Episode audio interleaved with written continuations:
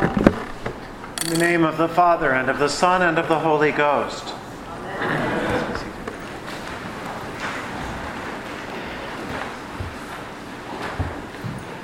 The other day, I sat down in a restaurant that was new to me, and at the top of the menu was a quotation by one of my favorite food writers, MFK Fisher. It said, First we eat, then we do everything else.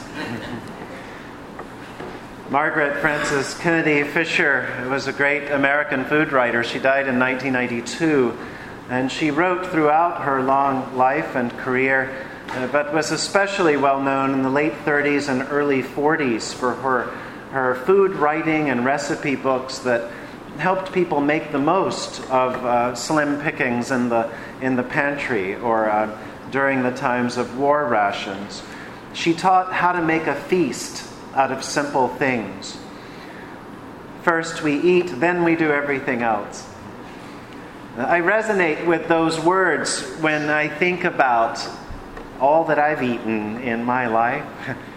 I think about family gatherings and dinners with friends and parishioners, uh, those big special event dinners when um, there's a banquet or a special speaker or an award given. As I think back over that, uh, those, those events, I, I tend to forget the squabbles at the family tables Mm, I forget what the subject was at the dinner with friends. I forget maybe even what the famous speaker said. But often I can remember the foods. I can remember that one fish that my brother had just caught, and it tasted like it had just come out of the ocean. I remember that surprise of all surprises amazing food at an awards banquet where somehow they managed to make the chicken curried in a way no one had ever tasted. I remember those foods, but I can't possibly tell you what was talked about or who said it at those events. Those words of MFK Fisher speak to the priority of food, the priority of eating, the importance of what we do at the table. Those are good thoughts for today when the church invites us to reflect on what we do at the table, what we do at the altar of God. This day, nicknamed Corpus Christi, for the body and blood of Christ. It's a day when the church invites us to think more deeply about the sacrament of Holy Communion, the Lord's Supper, the Mass, Holy Eucharist, whatever it is we may call it. In a longer passage, MFK Fisher reveals a little bit of her philosophy around food. I might even call it her theology around food. She says, Food for the soul is a part of all religion, as savages know when they roast a tiger's heart for their God, or as Christians know when they partake of the body and blood at the mystical feast of Holy Communion. That is why there can be an equal significance in a sumptuous banquet for 5,000 heroes with the king sitting on his iron throne and minstrels singing, or in a piece of dry bread eaten alone by someone simply lifting their eyes unto the hills. Fisher is pointing to what we know that at every meal, no matter what is eaten, what is shared, when, or how, it potentially has some trace, some slight flavor, some hint of the holy within it. Fisher suggests that there can be equal significance in all meals. And from a food writer's point of view, I suppose that's true. From a Christian perspective, from my perspective, I think something else of a whole different order happens in the Holy Eucharist the body and blood of our Lord Jesus Christ shared in communion is of different stuff. At first, of course, made of ordinary bread and ordinary wine. But later, with the Holy Spirit, this meal becomes supersized beyond all imagination. From time to time, we mention the Catechism of the Episcopal Church. It's in the back of the Book of Common Prayer. We use it sometimes in Christian formation opportunities, every once in a while in worship. It's a good reminder of those things that are essential or, or basic for a Christian to think about from an Anglican perspective. Excuse me. In the back of our prayer book, it talks about the benefits of Holy Eucharist.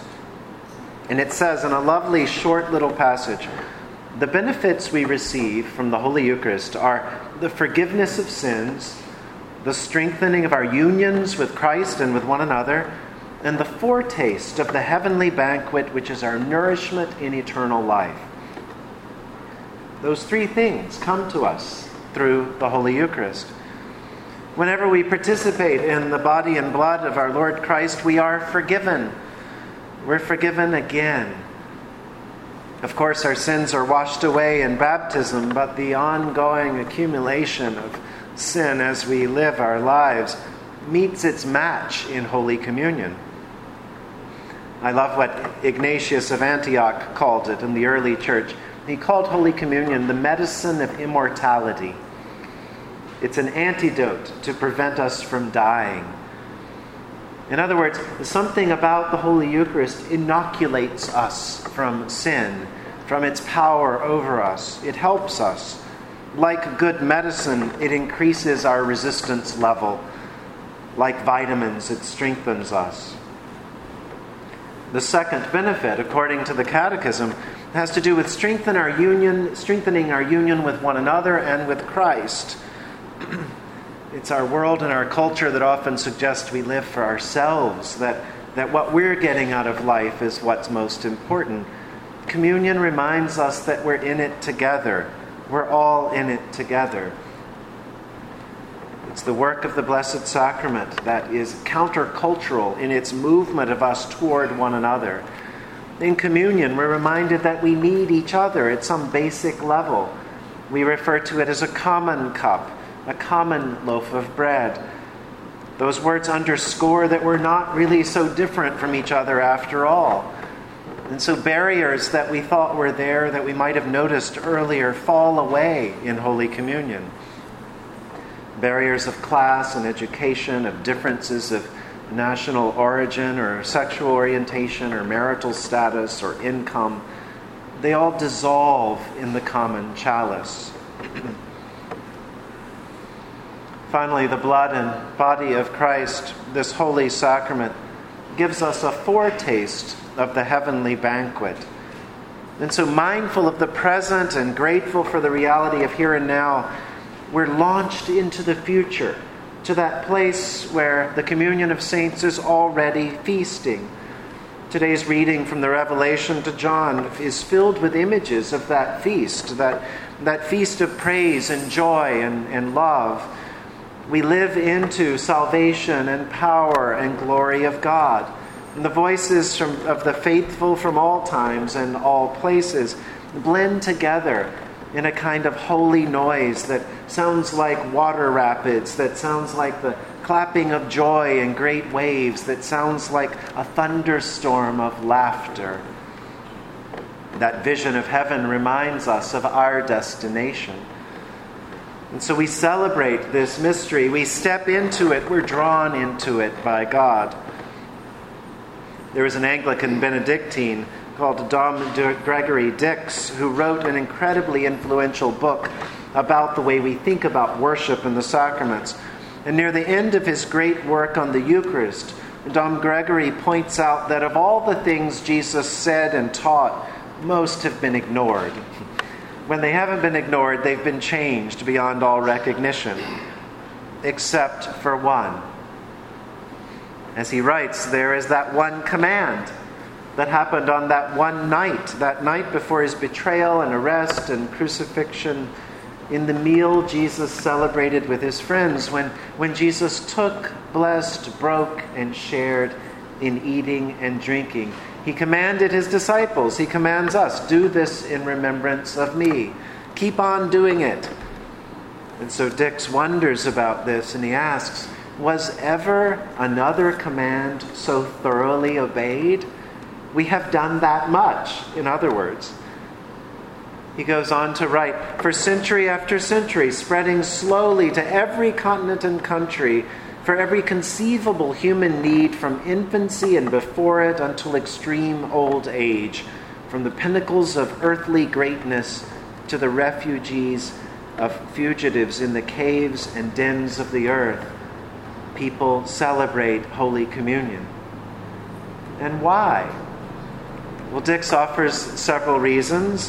One, it might bring us closer to God. One, it might help us see God more fully. More than anything else, it's because Holy Communion gives us something to do. He writes, People have found no better thing than this to do.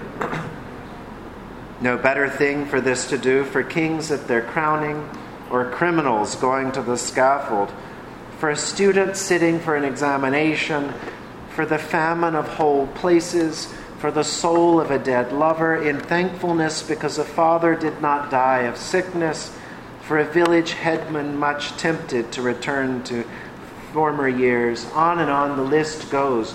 All the people in various circumstances and places and times who have done nothing better than celebrate Holy Communion.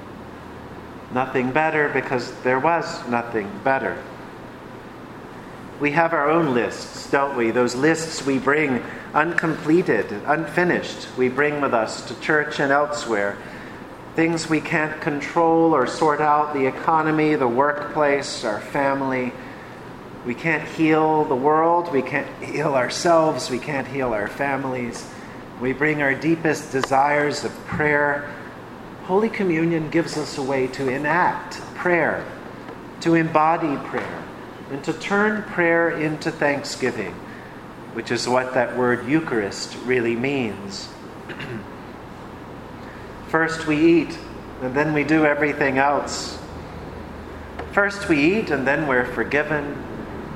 First we eat, and then we're brought again together in community.